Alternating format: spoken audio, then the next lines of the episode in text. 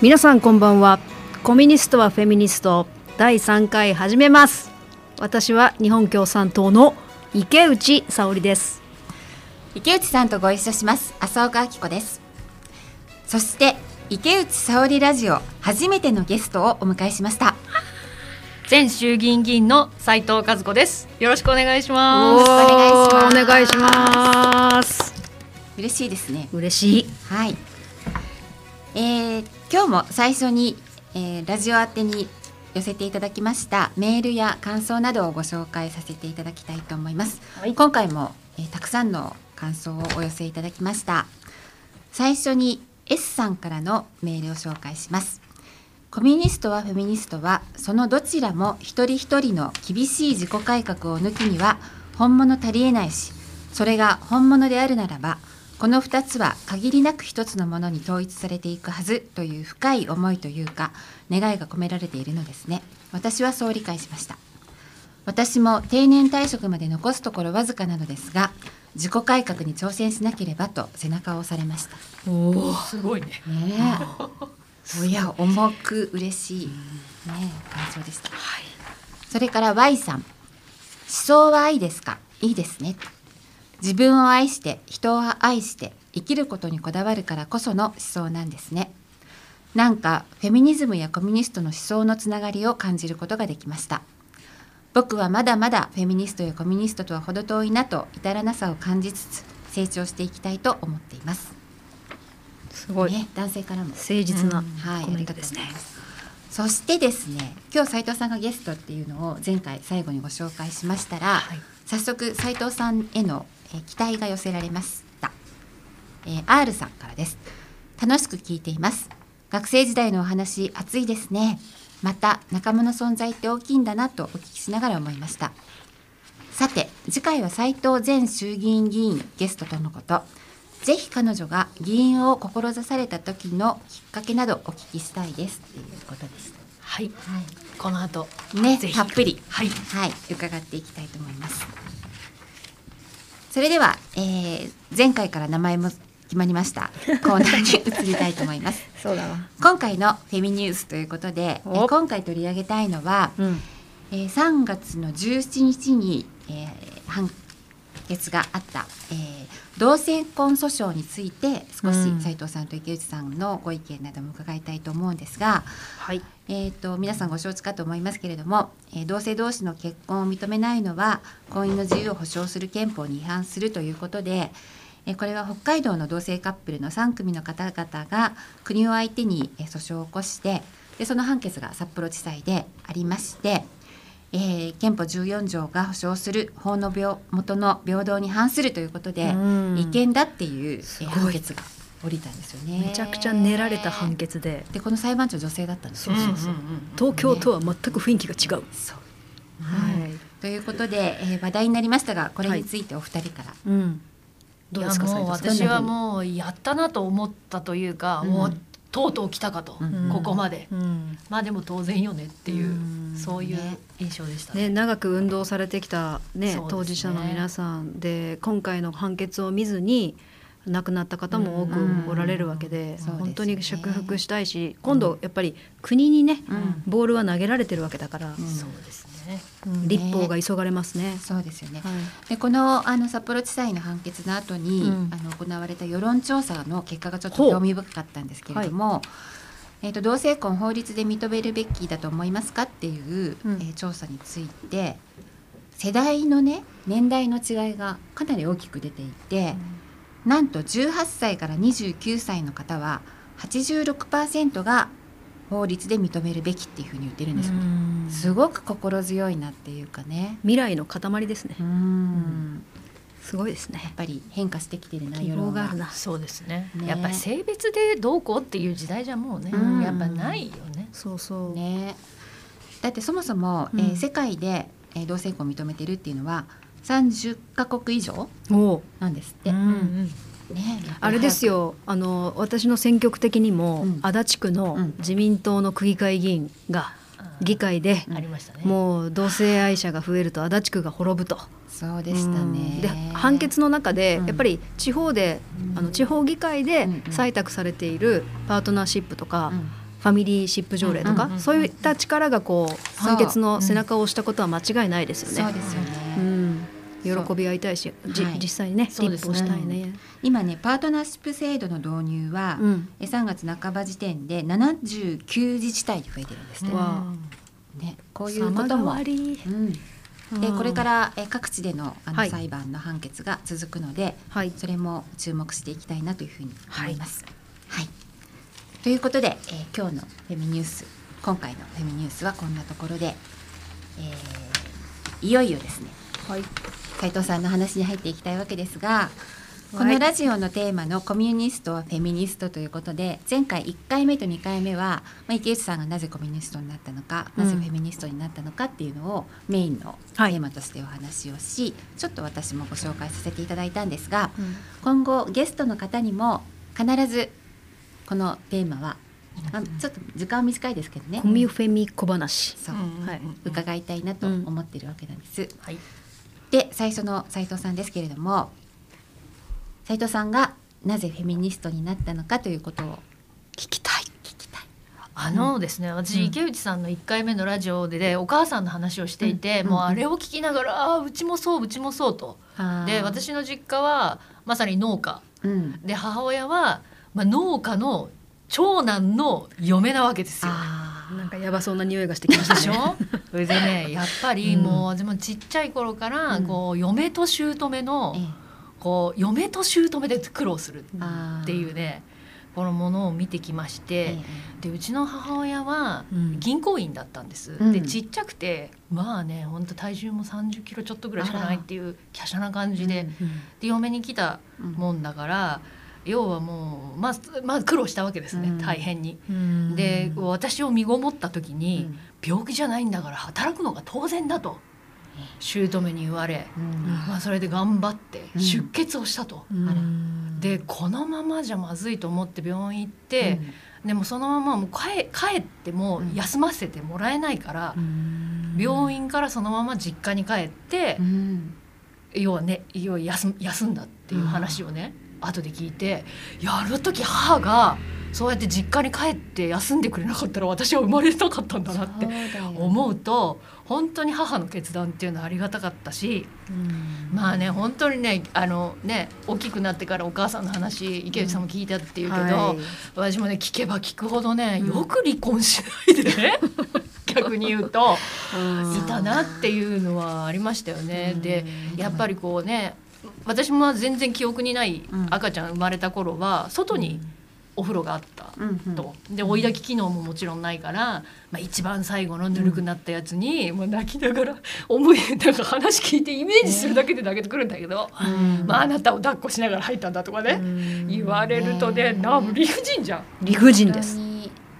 当にで、ねはいやっぱりそのねそのやっぱ嫁と姑っていう女同士なんだけど、うんうん結局これも家父長制というそううんやっぱりこのね男尊女卑と家っていう中の、うん結局こう上下関係うんの中で決して対等にはなれない関係性の中にやっぱりこう嫁としうてん扱われる、であの漢字うん家の外なんだよね嫁って、女が。あそうですよね、そう本当だねそういう女編の点では感じってねそうなんです嫌なのが多い。そうなんですそうそうそううんなのでそういう点で私はそこからまあそこが原点かなと、うんやっぱりその理不尽な、うんなんで自分の努力ではどうにもならないところで、うんこう差別をされたりとか、理不尽な思いをさせられるのかっていうのが、やっぱ根底にすごいありますね、悔しいですよね。悔しいですね、だからさお母さん母が孤独な選択を迫られてる、そうだうね、ん、お風呂場だったり、うん病院から出る時だってそう帰らないって決断は一人でしたと思うよ。そうだよねそうなのでも本当はそのね、うんまあ、姑であったそのおばあさんだって、うんきっと同様の苦労をねそうそう本当本そう当はされてきたわけでしょ、うんまあそうねね、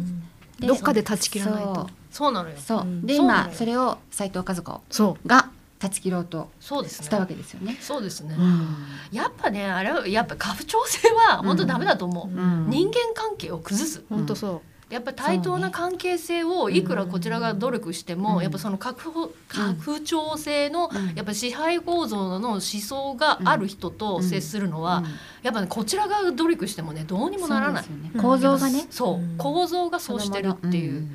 らそこをやっぱ断ち切りたいですねそうですね本当に変えたい我々が自由に生きることがそうです断ち切っていく力になるそうです、頑張ろう、まさに、うんね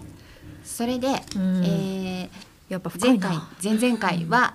2回に分けて話を一気に聞くわけですけ ど 本当だ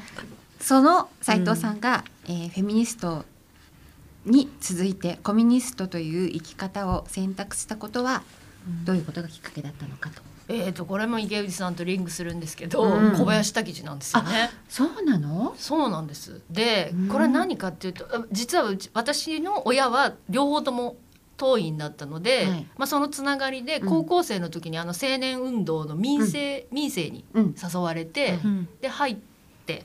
でその時になんでかよくわからないけど、うんその地域の党の支部の人たちとうん一緒になって「小林滝次」っていう映画があるんだと。あうちの事務所にもあるよあうんそう私もうちにビ山デオがあった本うん山本山達夫さんそううんうんのえ山本達夫さんでしたっけそうじゃない山本監圭督さんがねあー小林監督か滝次役そうだ監督は誰だろうまあいいか忘れちゃっ山たけ本ど圭さんねそうそう、はいんが小林滝次役で、うんでいきなり拷問シーンから始まるんですけどうんその映画の上映会をなぜかその高校生のうん民生の班うとん地域の支部でやって、でそれを見た時の衝撃、うんもうとてもじゃないけどこんなねあの拷問には私は耐えられない一緒一緒 もう共産党なんてもうとても無理ですとうんうん思っていたんだけど、うんまあでも誘われるじゃないですか、はいぜひ党にってううんんうんでその時に考えたのはやっぱり目の前で当時高校生だったんでうん18歳になって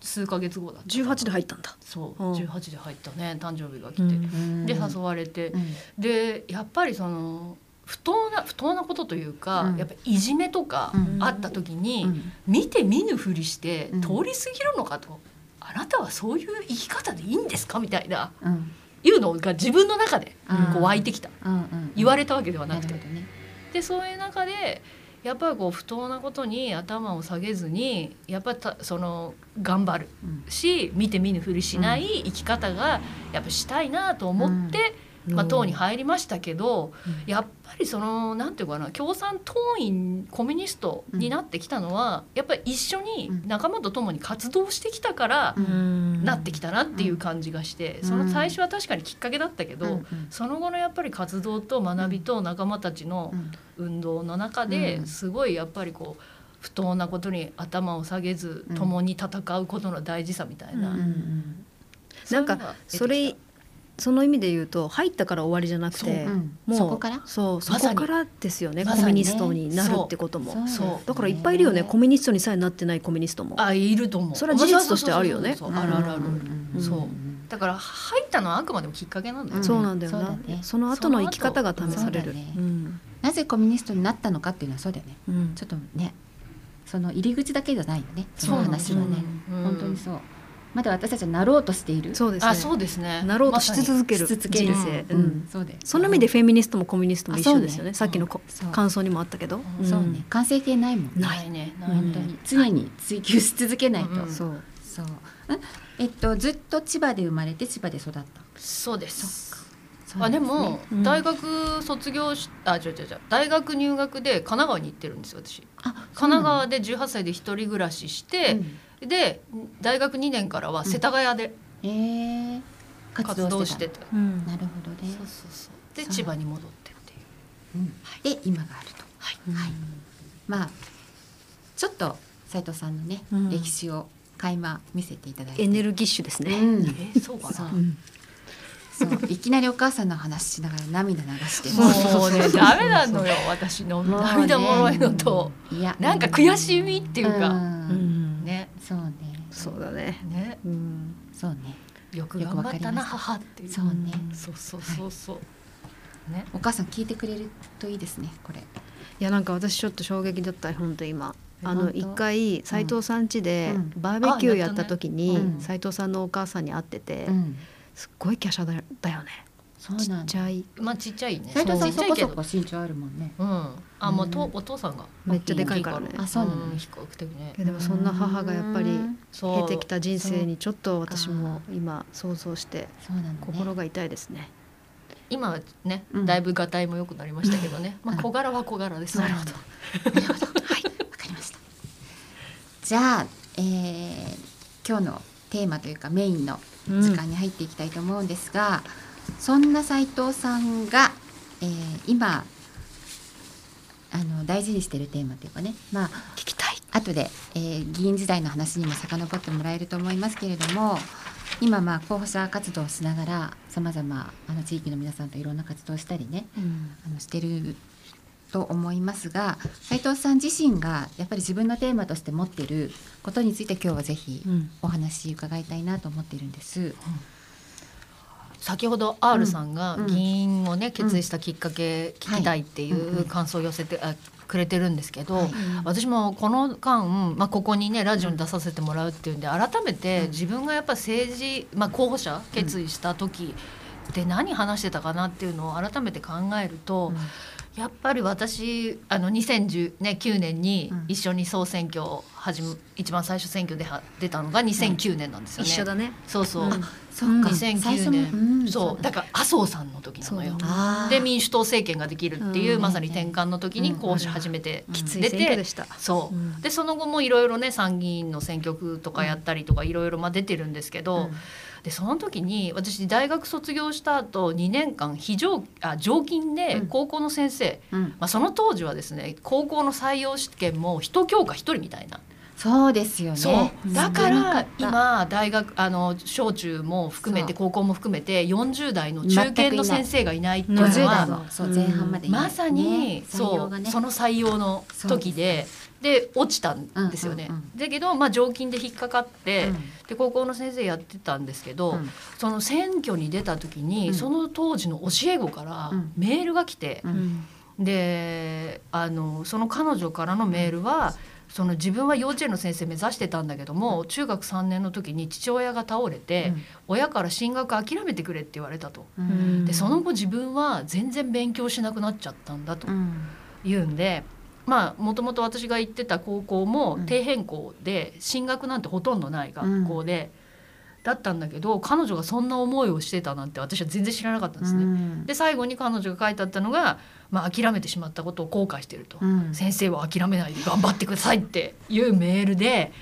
でももしその高校の先生やってた時にその話をしてくれてたら、うんもしかしたら奨学金とかうんいろいろ手があって、うんできたこともあったのかもしれないけどもうん多分彼女はそんなことは知る由もなそうく、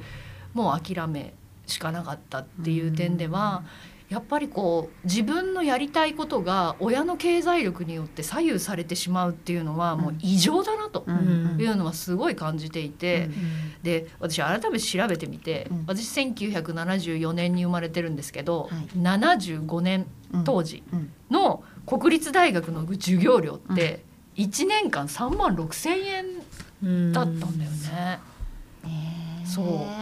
でも今ねそもそも最低でも入学金合わせれば86万でしょ国立。本当にねで一月三千円っていう計算でしょ当時そうそうそうそう、ね一日百円 うん、だか本当らもうそのう鮮明に覚えてるのが、うん国会要請行動学費値下げの書やった時に国会議員、まあ、自民党だったと思うんですけど、うん要は「お前たちは甘えてる」と。うん俺たちの時代はバイトして学費稼いでやったんだって、いそやいやいりやゃできるよそうねみ当たいたりな前だよ、ね何こう3万6千円ならできるし、うんもっと前は1万6千円だったとうんかそうですよね聞くと、それ当然だよねと、うんこの3万6千円今だったら、うんまあ、1か月頑張ればできるじゃんそうできるねあんたたちあげといて何なのみたいな光がすごいそうだよねあって、でやっぱり私憲法が、うんその全て国民、あうん26条はいにはい全て国民は法律の定める、うんその能力に応じてうん等しく教育を受ける権利を有するのに、うん能力じゃないじゃんみたいな。経済力だねそううんねもうこの時点で私はもう本当許せないなっていう思いがうんあって、結局子供ってうん生まれてくる環境も親も選べないのに、もうその生まれてきたところでうんすで、にもうんうんうなんていうかなレールが格差がねそうそうねそそうう進むべき道に、うんわかあるわのかる選択肢の幅がそうですね狭まっちゃう。そうですよなんならね地方で言わせてもらうとね経済力だけじゃないよジェンダーの壁あーそうでそすう女の子だから行かさなくていいとかね、うん大学に、ううんそれもあるもんね。あるねうそんううんだようね、んそこまでお金かけてねそうだよねそうわざわざね、うん勉強しなくたっていいわよと、うんでもさっきのうんその斉藤さんが非常勤やってる時にね先生は頑張ってって言ってくれた学生生徒は、ね、非常勤講師の斉藤さんにそのことを何か言いたかったっていうそういう関係性ができてたとかやっぱり斉藤さんの何か聞いてくれるっていうそんな教師としてのそれと、まあ、人間としてのっていうかねきっと感じ取るものがあったんじゃないですかね。あのねそうかもしれないいやそうかもしれない自分で言うのも変なんですけどいや結う構、ん逆に言うと進学校じゃなかったんで、うん自由度が高かったんですよ、うんうんだから愛とは何かとかねえーそんなことをテスト返却した後に、話すのまあ時間があるじゃないですか、うんうんそういう時になんかねやったりとか、へーあと授業がうるさくなった時に、うんこれね傑作だったんですけど、クラス全員にアンケートを取ったんですよ、うん無記名で。うんうんでえで要は授業がうるさいことについてどう思うかっていうのを、アンケート取ったやつをうん無記名でうん全員に配ったコピーして配ったの,、のうんうんあの打ち込んでね面白いもちろん。うんそしたらさやっぱりこんな拙い私の授業でもうんちゃんと聞きたいってこのさ声があるわけ。あそうするとあなたたちは、うん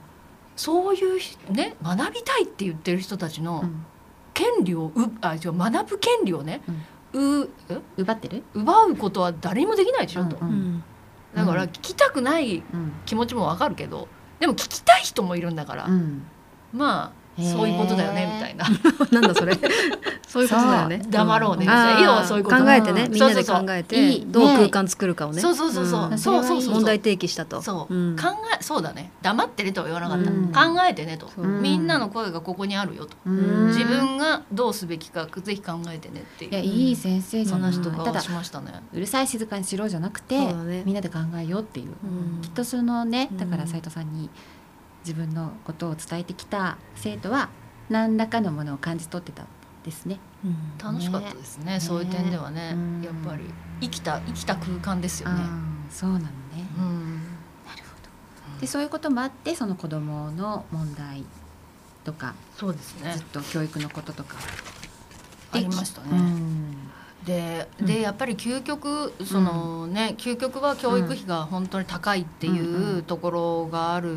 けれども、まあ、私立で言ったら子供生まれてから卒業まで2,000万かかる教育費だけでうんもっていう話とかをしていくと、うん結局その教育虐待でうん親を殺してしまったっていう、あ教育虐待の結果、うんうん最終的に親を殺してしまったっていう事件があったりとかするけれども、そのやっぱりこう子供への期待、うんこれだけお金をかけたんだからみたいな、うんとかうんうんやっぱり今の世の中生きていく上でせめて大学ぐらい出なさいようんそのために私たちは必死で働いてるんだからみたいな。うんうん変なプレッシャーうをん逆に言うと高い学費のもとでうん与えられてる部分はあるんじゃないかなあっるあてるそうだよねいうのがあってうんそれがやっぱ親子関係を歪めてうんうんいっているそうねでそれがやっぱうんいろんな意味でうん虐待とかにもつうん伝わってるし家庭内暴力とかそううんやっぱ社会全体が歪んでいることっうてん最終的には一番弱い方向にうん暴力にしても何にしても向かっていくから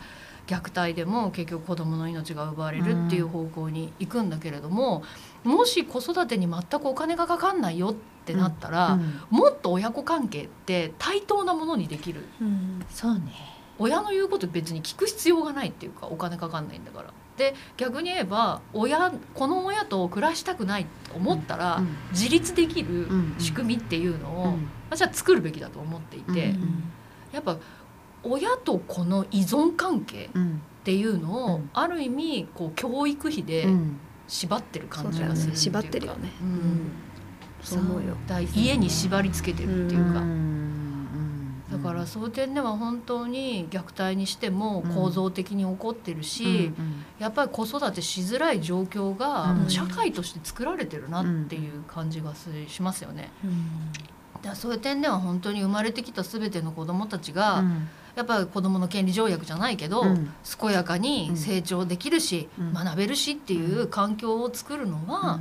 ぱ政治の責任そう社会の責任、ねだってね親を選べないんだかそうら、ね環境を選べないんだから、ねねやっぱりね本当に子どもの権利っていううん観点がねもっと本当に親の中にもあってしかるべきだしそう、ですねもちろん学校もそうだしね、ううんん相変わらず、まあ、最近話題になってる校則にしても、そうね何にしてもいまだにねうんこれだけこう子どものことを信頼せず縛ろうとしてるっていううんね、それは教員だけの問題でも保護者の問題でもなく、うん斉藤さん言ったようにね経済的にうんまた政治システムとして作られたうん作られ結てる果でもありますよね。そうですよね、そう思いますね。すごいよねこの追い詰める社会、ん追い詰める政治うんみんなを分断する、ううんん変えなきゃな。いや本当ねに弱い者同士がね、うん分断されていくっていうそうですよもねうだから本当にやっぱりせ義務教育はこれを無償なんだから、うん少なくとも給食費とか教材費とか本当、にねもうね学校指定のバッグとか体操服とか結構かかりますけど、うん、そう5だ万から10万制服入れたらね、うん10万とかいっちゃうから、そういう点ではもう本当にね文字通り義務教育はこれを無償とするっていうのを、んもう早急にそうやりたいですね。あのねだからこのコロナ禍で余計にねその格差が広がってるっていうかまあ例えばオンライン授業でパソコンがお家にない子とかね、うんそれを保障してるうち自治体もあるけれどもそうじゃないところうんなんかは、やっぱりね、うんスマホだけで授業を受けるとかねそんなのもあったり給食がないことによってうんどんどん痩せてしまってる子どもの問題とか、うんそうですねねだから今あの斉藤さんが話してくれたり浅岡さんが子どもの貧困問題話してくれたけど、こういう声って日本の国会って我々議元議員,、ね、議員としてい、うんうん存在したけどあの空間に、うんすごく言いにくい雰囲気なかったですか、ありましたね。ああんまりやっぱりそのわたえっ、とめ目黒の,、うんあの虐待死事件があった時に、ぶわーって虐待の問題、う子どもの問題っていうのがフューチャーされたけど私実はその前にうん埼玉で虐待死事件、まあことあることにあるんだけえど、えその問題をやっぱ取り上げた時ええは、うん結構やっぱりこうなんて言うんだろうな、うん、ねー優先順位が低いんだよね低かったねあー低いねえな感じ何ってそんな金にもならないみたいなそう、雰囲気ありますすよね。そうですね、うんだから子どもの問題って、うんやっぱ経済を優先している社会だと、うん絶対後回しになる、うんそうですね、やっぱり効率とか儲けっていうのを優先しているうと、ん別に儲けも生み出さないし、うん子どもたちそっうてですね。だけどもやっぱりその子どもたちが健全に成長しなければ次の社会は構築できないから、うんそこにやっぱりお金をかけるっていうのは、うん未来を作ることなんだけど、うん当面する目先のに行くと必ず教育とかそうですよね子育て予算は削られていくからそうまさに主要課題にならない、うんだから本当は少人数学級だってそのね将来的な課題で言ったら非常に重要なわけじゃない一人の子供に対してもっと安定厚くっていう、だけどなかなかそこがね、まあ、うんやっとちょっと今あの変わり変わりつつあるけれどももうそこまで何十年もの運動が必要だったように、やっぱり女性議員が少ないっていうことも影響してると思いますよ。そうですね生活の声がうんこれだけジェンダーギャップが開いてると、うん性別によって経験が違うからその経験が違う声をうん本当は国会こそ聞かなきゃいけないんだけどそうですね持ち込む人があまりに少ない。そうだねで持ち込むと場違いみたいな雰囲気にそう押しつぶされそうになる。うん私も AV 教養とか、うん JK ビジネス取り上げた時のうん委員会室のあの寒々とした雰囲気をうん忘れることはできません、みんなうん何なのそのテーそマっうていうこの高尚な国会で、うんえ何そのテーあーマみたいな雰囲気があるし斉藤さんにはあのあまりのショックで言ったことがあるけど、うんあなたはもっと国政の主要課題でうん論戦をできるようになれと、うん、そんなことも言われた記憶がありますね。主要課題っていうのはうん、どういうことなのよくわかります経よ済外交とか経済経済外外交、うん、あと何安倍政権を批判するああそうだろうねももうっとテーマで、憲法ビシバシまあそれは重要ですけどねうんでもねだけどその暮らしそ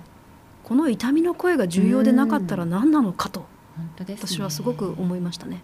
でまさにその池内さんや斉藤さんはそういうテーマを非常に丁寧にはい、あのいろんな方の声を聞き取りながら歩きながら集めて国会に持ち込 んだ大冒険、大冒険、うんうんで斉藤さんと一緒にやってきたことたくさんあるよねって思うんだけどどうですかそうですね、うんあの2014年の12月に総選挙で当選して、私そだからその前うん2014年前は共産党って衆議院8議席しかなかったんですよね。そこが一気に21 21そうそうででで私21番目当選21番目最後あー最後の当選で私20番目当選ケツさ んがあの投票日のはい当選確実って分かったのが10 11時ぐらい12時12過ぎぐらいじゃないですですねか、斉藤さんもじゃあ朝方日がだよ変わっねてに2時半ぐらいあ2時半ぐらいかじゃあそっか、うん私朝起きたら斉藤さんが当選してたっていうの かもしれないそう誰も当選すると思ってなかったんだよ、そう私だってそうですよ、ねうんいやーあの時いねや私テレビ見てて「うんおー池内とった!」とか言って一言のように、やってた 思らもしかしたら来るこれどんつっうん、てねあのちょ言っちゃっていいから、うん、うん要はうん10%取れないとう、んはい、ね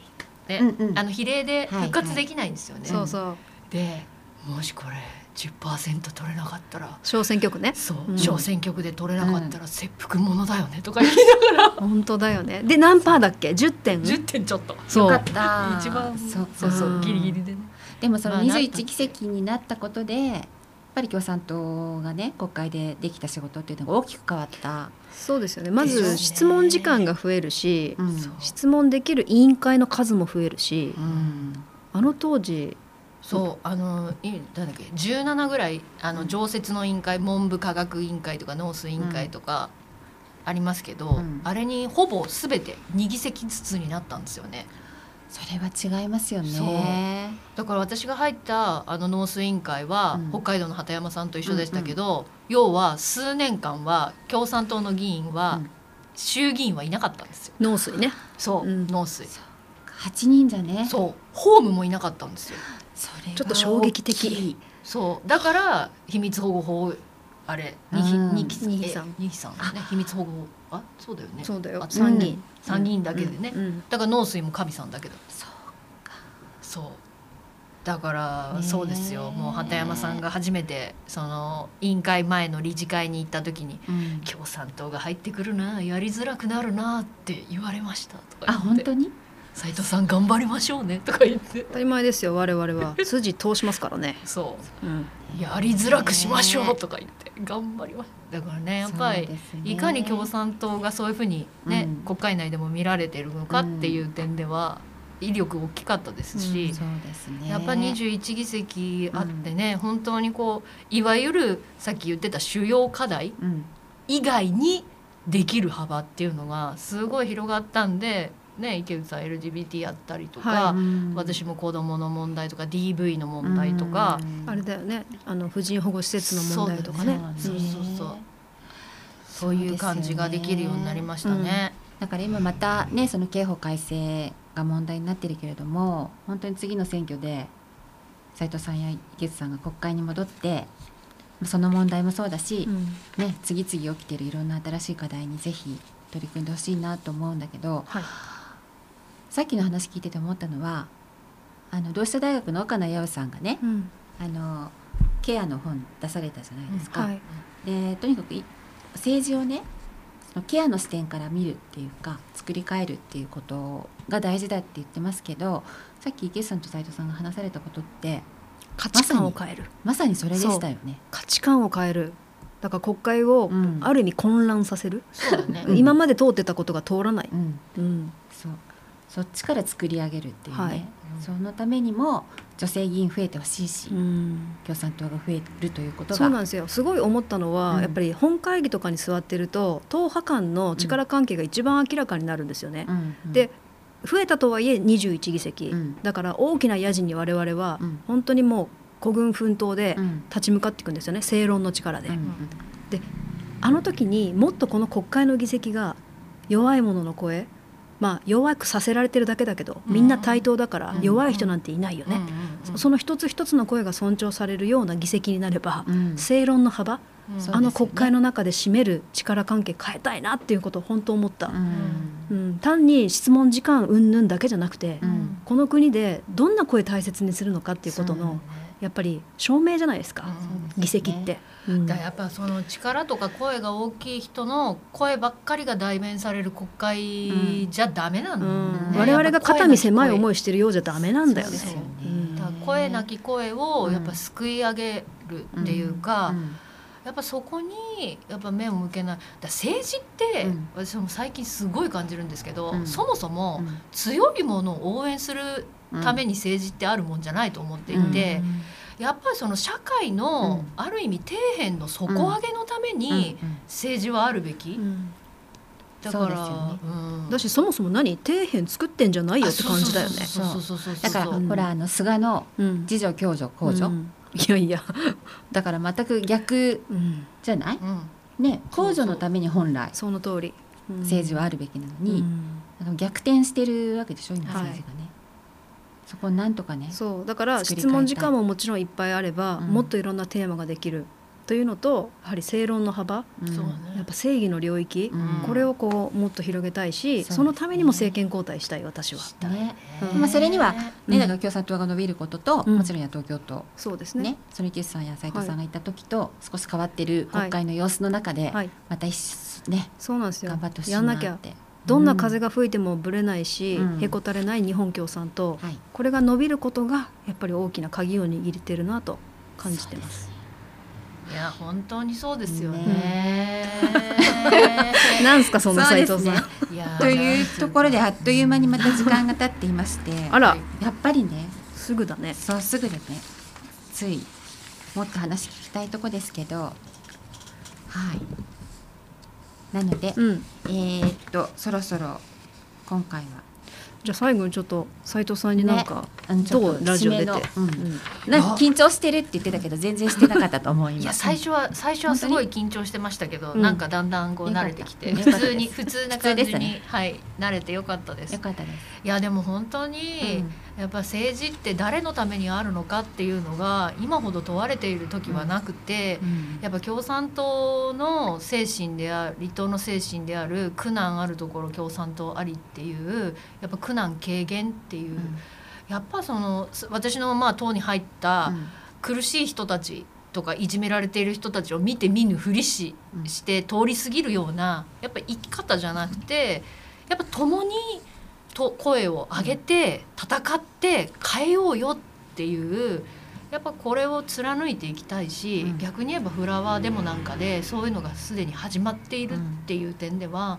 まあ、そういう人たちと連帯して本当に変えたいねやっぱ変えたい。うんでやっぱりね地球環境を考えてもちょっと大きくなりますけど、うんやっぱり2030年までにいどういう社会作るのかっていうのによってその後の20年30年が決まっていくし地球がね安心してうんっていう住み続けられるためにもっていうふうに思うのではい頑張りたいと思います。よしはいありがとうございました。うんということで、えー今日のコミュニストはフェミニストのエンディングに向かいたいと思いますが、はい。えー次回に向けてまた今日の斉藤さんのゲストでお話しいただいたことの感想などもお伝えいただけたら嬉しいと思いますし、お願いします。はい、お願いえしーまっすとこのラジオへの期待とか、まあ、いろんな声を寄せていただきたいなと思います。えー次回は4月10日土曜日の午後9時からの配信になります。次回はですね、えーテーマを東京都委員会全裸平等委員会が行った痴漢被害についてのアンケート結果についてお話しいただきます。そう。うんゲストは、えー東京都議会議員の米倉春菜さんと、えー、都委員会の全裸平等委員のメンバーである C 野大輔さんをお迎えして進めたいと思います。はい。楽しくなりそうです。はいはい。それでは終わっていきます。コミュニストはフェミニスト。今日は斉藤さんを招いてのた楽しいトークになりました。ありがとうございましたありがとうございました。りじゃあがとうございました皆さん本当に聞いていただきありがとうございました。う